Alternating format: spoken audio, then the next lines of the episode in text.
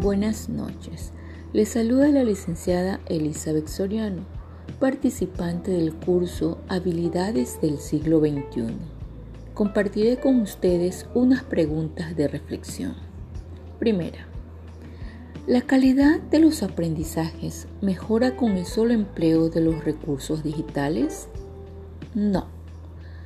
Los recursos digitales son una herramienta muy útil. Sin embargo, el aprendizaje de los niños requiere de estímulos sensoriales y ayuda pedagógica que les será brindada por el maestro tutor.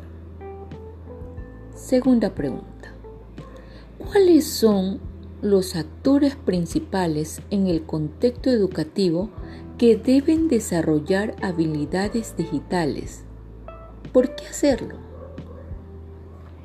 En pleno siglo XXI, en el contexto educativo, un docente debe estar actualizado con las TIC, estar abierto al cambio, dispuesto a desaprender para volver a aprender, innovando su aprendizaje día a día.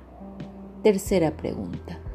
¿Cuáles son las oportunidades y desafíos que enfrenta el proceso de enseñanza-aprendizaje con la adquisición de habilidades digitales.